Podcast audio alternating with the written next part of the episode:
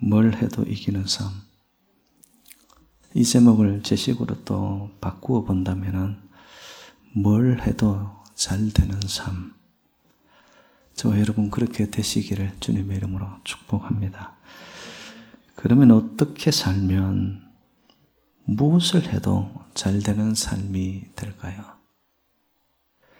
어떤 사람은 운이 좋으면 되죠, 목사님. 운이 좋아서 어쩌다 복권을 샀는데 그 복권이 당첨이 되어서 대박이 터져 돈벼락이 그냥 떨어지면은 그 잘 되는 삶이죠. 여러분도 그렇게 생각하십니까? 사실 기독교는 이런 운명론이 아닙니다. 달리 표현하면 기독교에서는 요행을 말씀하지 않습니다.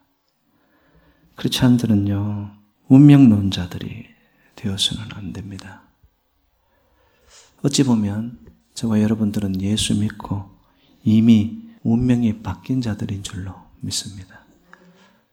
절망에서 소망으로 어둠의 자식에서 이제는 빛의 자녀들로 인생이 완전히 바뀌어버린 자들.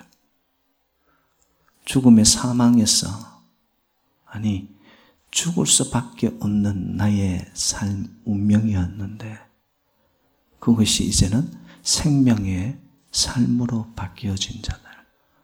바로 저와 여러분들인 줄로 믿습니다. 예수 믿었다. 이 말은 벌써 운명이 바뀌어져 버린 거예요. 그래서 뭐 여행을 바라고 어쩌다 뭐 포춘 텔러처럼 그게 가가지고 인생이 잘 될 거다. 여러분 이런 것에 내 마음을 빼앗기는 자는 크리스찬이 아닙니다. 뭘 해도 잘 되는 사람이라고 하는 말에 오늘 딱 어울리는 사람 한 명이 나타납니다. 다윗이죠. 그래서 6절은 저희들에게 이렇게 이루고 있습니다. 다윗이 어디로 가든지 여호와께서 이기게 하시니라. 이 삶이 되어지면 사실 저희들이 사는 것이 아니죠. 하나님이 내 안에 사는 삶이 되어버린 자일 겁니다. 전쟁을 벌일 때마다 여러분 백전백승을 거둔다. 어, 말이 쉽지. 여러분 이거 현실이 쉬운 일입니까? 어떻게 우리의 인생살이에서 뭘 하는데 다 이기냐 이거예요. 근데 오늘 본문은 그렇게 이야기를 합니다. 아무리 훌륭한 군대라 해도 어떻게 매번 이길 수 없는데 다윗은 매번 이겼게. 그의 삶은 백전백선이 되었다라고 성경이 기록을 하고 있을 정도죠. 그 비결이 무엇인가라는 거죠. 그것을 오늘 좀 함께 살펴보려고 합니다. 오늘 본문의 시작이 이렇게 나오죠. 그 후에라는 말로 시작합니다. 그 후라는 것은 다윗이 통일 왕국을 이룬 왕이 된 후에 그의 후손의 나라들이 영원히 견고하게 세워질 것이라는 하나님의 계획을 알고 난 후라는 뜻입니다. 하나님의 계획, 하나님의 뜻, 하나님의 섭리, 하나님의 이끌어 가심. 그걸 알고 난 후에 다윗의 삶은요, 태도가 달라지는 겁니다. 여러분 다윗이 넘치는 하나님의 은혜와 약속을 받고 원수들을 정복하여 그 무릎을 이스라엘의 하나님 앞에 꿇게 만듭니다. 그래서 오늘 본문에 보면 블레셋을 쳐서 물리칩니다. 이방족 속에 대명사로 나오는 모압을 조공을 바치게 합니다. 이스라엘의 북쪽 지방에 있었던 지금의 시리아 지방에 있는 그 아람 사람들도 조공을 바치게 합니다. 어찌 보면은 블레셋, 모압, 아람은 이스라엘 나라보다는 강대한 나라였습니다. 근데 다윗은 하나님이 그와 함께 하실 것이고 그에게 분명히 앞날에 하나님의 계획과 이기게 하시고 성공적으로 인도하실 것이라는 그 하나의 약속을 신념으로 붙잡는 거예요. 마음 심판에 새겨버렸던 거예요. 그래서 여러분 통일 왕국을 이룰 정도였으면 이제는 살만하게 된 거예요. 온 천하가 그의 통치 아래 있게 된 건데 그걸 핑계 삼아서 여러분 게으르게 살 수도 있죠. 어찌 보면 교만해질 수도 있죠. 그러나 더욱 하나님 나라와 하나님의 이름과 그 영광을 위해 힘을 다하는 다윗의 모습을 보게 됩니다. 여러분, 이건 굉장히 중요한 태도입니다. 이것이 하나님의 은혜를 진짜로 아는 사람들의 공통적인 자세예요. 참된 그리스도인이라면요, 하나님의 넘치는 구원을 체험한 후에 궁 안에서 편하게 먹고 노는 사람이 아닙니다. 하나님의 축복, 하나님의 계획, 그걸 알고서 지금의 나에 주어진 자리에서 어찌 보면 이전보다 더 성실하게 하나님의 성실함을 알기에 그 빈틈없는 하나님의 성실함처럼 다윗은 하나님의 계획과 뜻을 안 이후에 더욱 성실하게 자기의 자리를 지켜갑니다. 그러니까 저와 여러분들이 제대로 신앙생활을 하기 위해서는요, 예수님 믿고 구원받았다. 아, 이제 다 됐네. 이게 아니라는 겁니다. 어떤 의미에서 예수님을 믿었다라는 것은 구원을 받았다는 것은 졸업식이 아니고 입학식이라는 거예요. 끝이 아니고 시작이라는 거예요. 여러분 기억하십시오. 예수를 믿는다라는 것은 어, 졸업식이 아니고 입학식이다. 날마다가 새로운 시작이다. 다윗이 처음 공격한 곳은 블레셋의 메덱 암마라는 곳입니다. 메덱 암마는 주석에 보면은 이렇게 나와 있죠. 모성의 굴레. 모성이라는 것은 모체. 그러니까 어, 이 메덱 암마라는 것은 블레셋이 가지고 있었던 모든 고을들 중에 모체인 가드라는 곳이 있었습니다. 그 가드를 중심으로 끼고 있는 부속 도시들. 이렇게 어마어마한 크긴 진짜 어찌 보면 난공불락의 그러한 지역 메덱 암마 그 길을 칩니다. 근데 우리가 여기서 놓치지 말아야 될 것은 블레셋이라는 이 족속은 끊임없이 성경상에서 이스라엘 하나님의 선민 백성들을 침공해오는 세력입니다. 그런데 오늘 본문 여기서부터 블레셋이라는 이름은 성경에서 사라집니다. 유념하게 봐야 되겠죠. 어, 여러분들은 눈치채지 못하겠지만은 오늘 본문에 보면은 이전에 이스라엘 백성들이 주변 강대국들로부터 공격을 당하였을 때 취하였던 그러한 전세적인 태도가 달라집니다. 그 단어 하나가 뭐냐면 계속해서 반복되어지는데요. 1절에도 보면 다윗이 블레셋 사람들을 쳤어. 2절에 또 나옵니다. 다윗이 또 모압을 쳤어. 치다라는 것은 이전의 모습은 강대국이 쳐들어오면 어찌 보면 수세적으로, 방어적으로 모든 것들을 견뎌내고 그냥 안간힘을 쓰는 태도였다면 친다라는 것은 공격적입니다. 선제적입니다. 적극적입니다.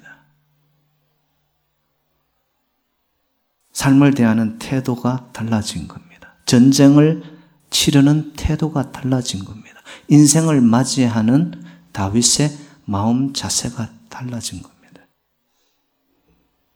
블레셋과 이스라엘 놓고 보면 전세적으로 약합니다. 그럼에도 불구하고 블레셋을 향하여 어떻게 합니까? 공격적입니다. 전쟁의 양상이 바뀌어진 거죠. 사무엘라 8장 오늘 본문부터 다윗의 전쟁은 굉장한 태도의 바뀜, 전환을 가져오게 됩니다.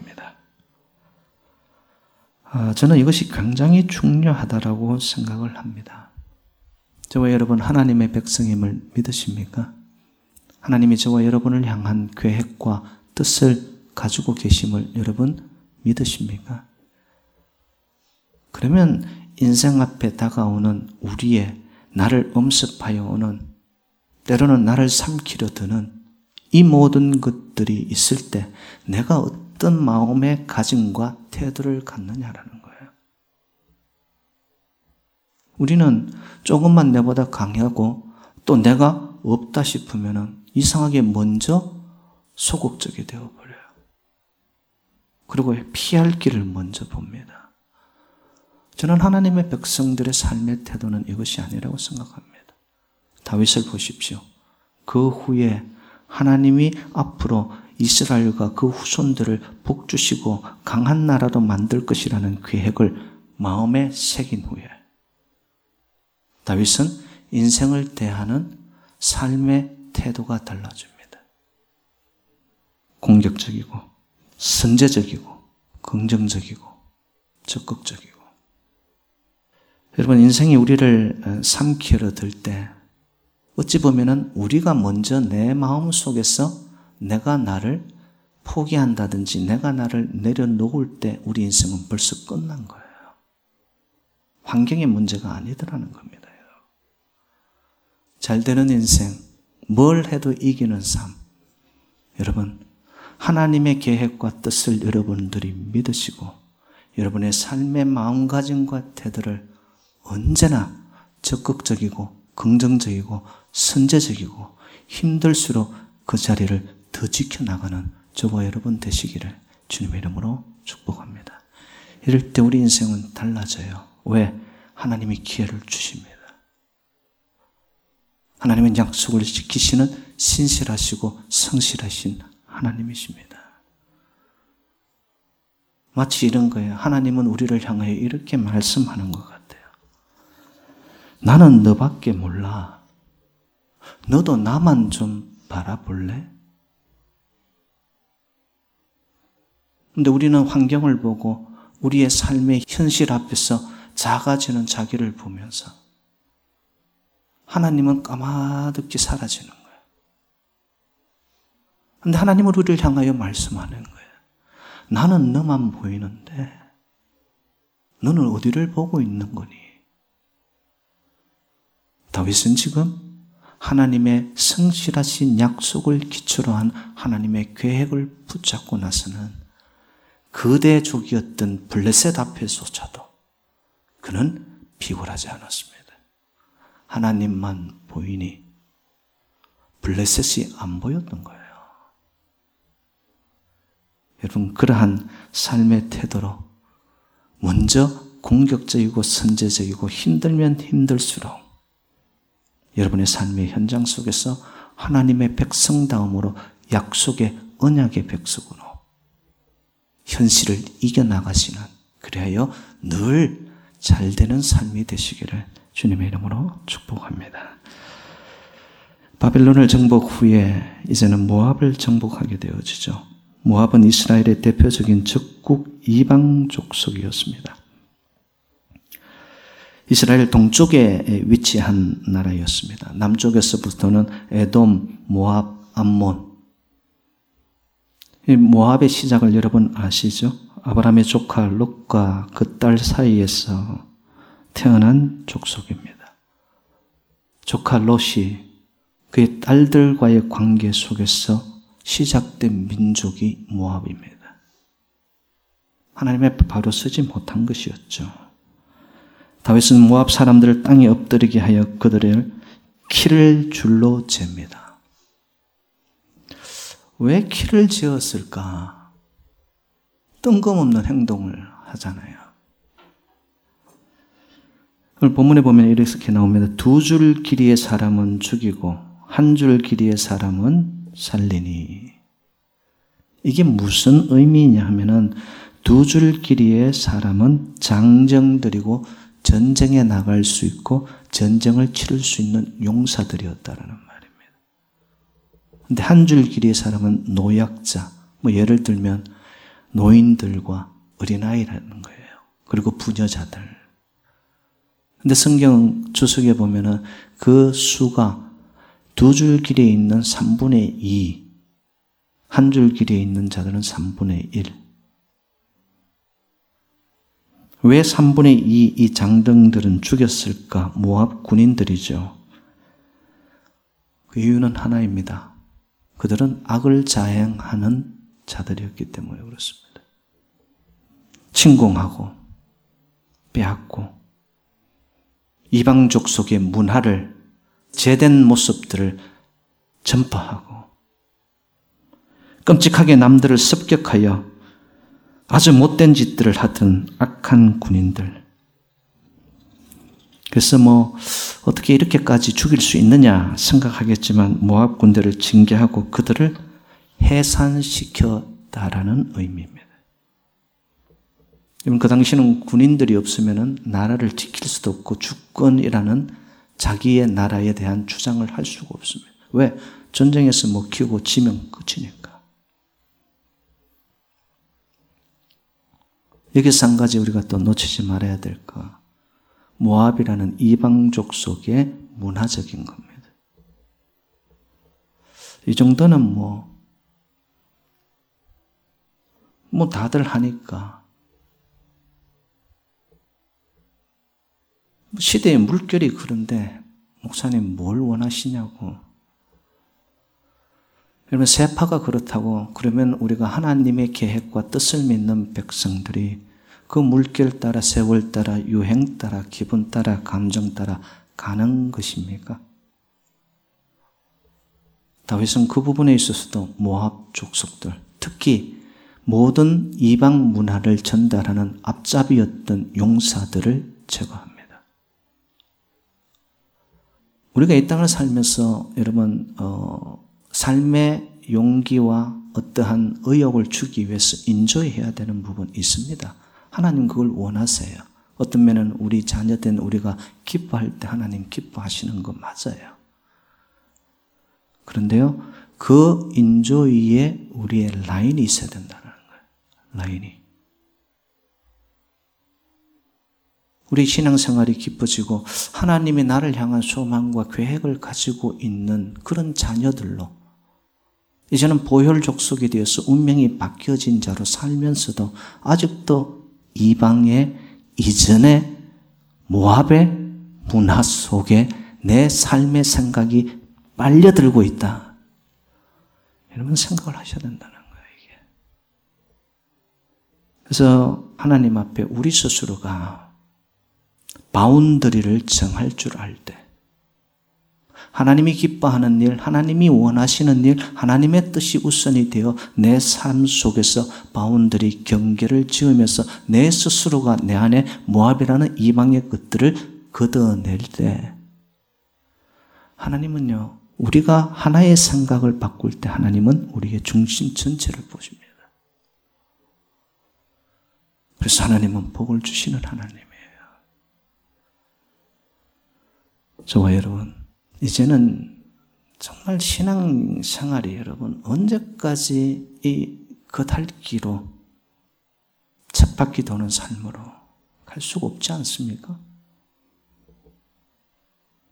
정말 신실함으로 우리가 그리스도인답게 살려면 그런 부분에 여러분 내 스스로를 단련하고 끊어내고 정리하고 그럴 때 하나님은 우리를 향하여 여호와께서 다윗이 어디서 무엇을 어떻게 싸움을 하더라도 이기게 하시는 잘 되는 삶으로 축복하실 줄로 믿습니다.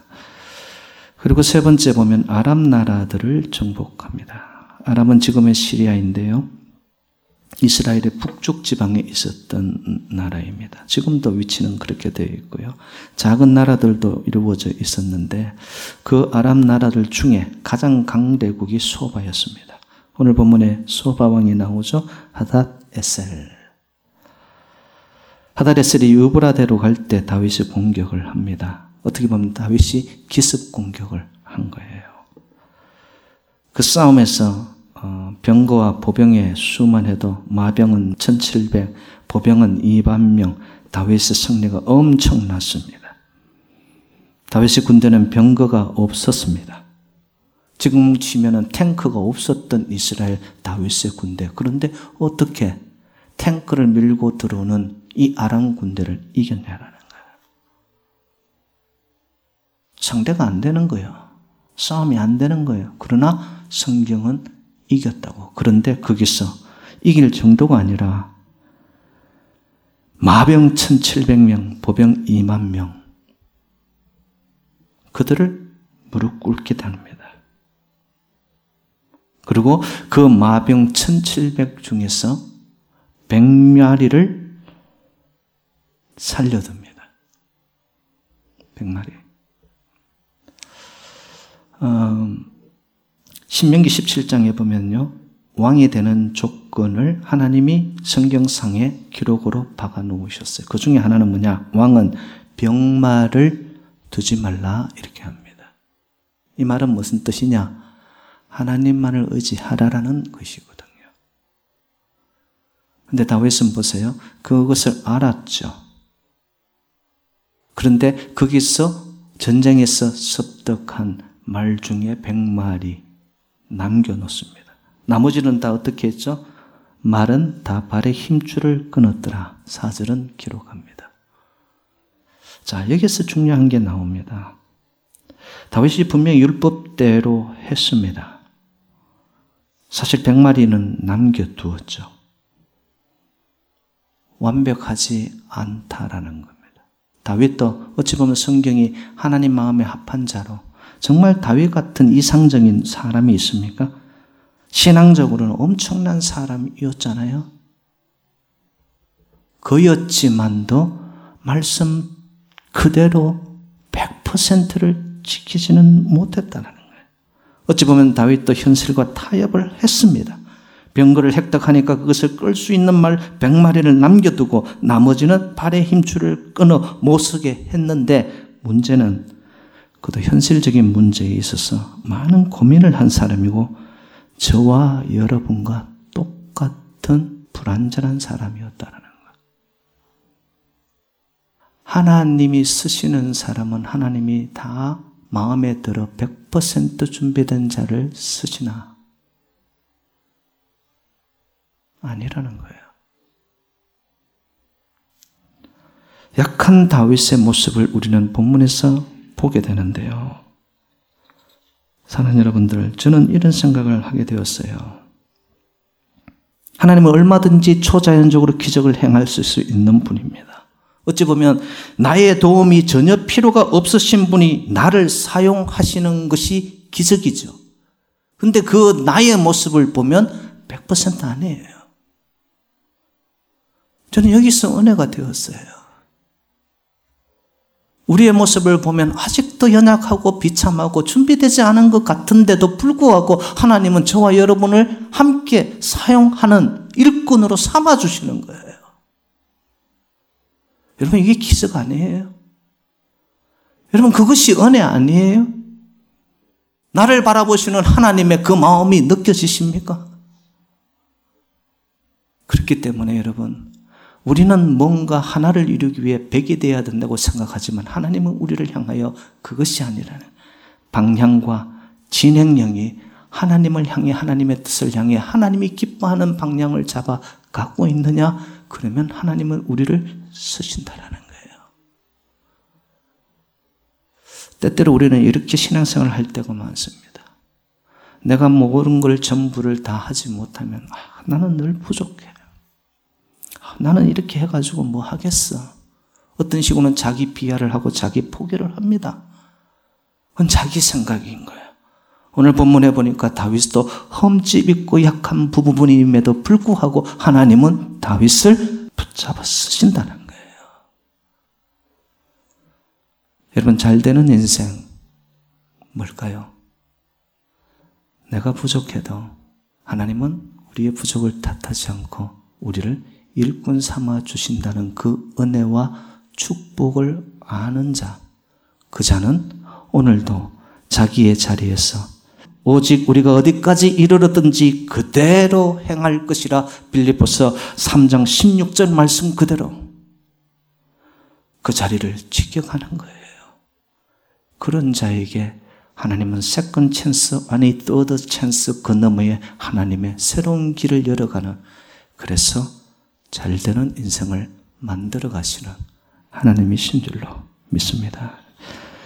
사랑하는 여러분들, 하나님은 빈틈없는 성실함을 우리에게 보여주시고 약속을 성취하시는 하나님이심을 믿으시죠? 그렇다면 이제 우리가 해야 할 부분이 뭘까요? 조금 우리 스스로를 가다듬고 바운더리를 정하고 부족하면 부족한 그대로 하나님 앞에 전적으로 내어드리는 주도권을 드릴 때 하나님은 우리의 중심을 보시고 반드시 새로운 일을 만들어 가시는 하나님이신 줄로 믿습니다.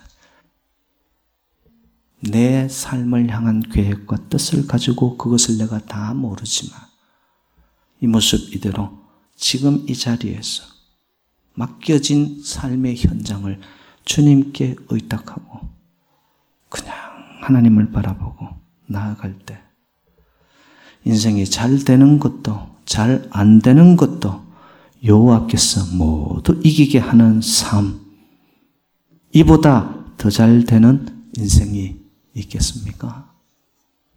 하나님의 소원 안에 우리의 삶을 내어드리고 맡길 때 승리케 하시는 그 하나님의 은혜와 역사를 만나는 저와 여러분 되시기를 주님의 이름으로 축원드립니다.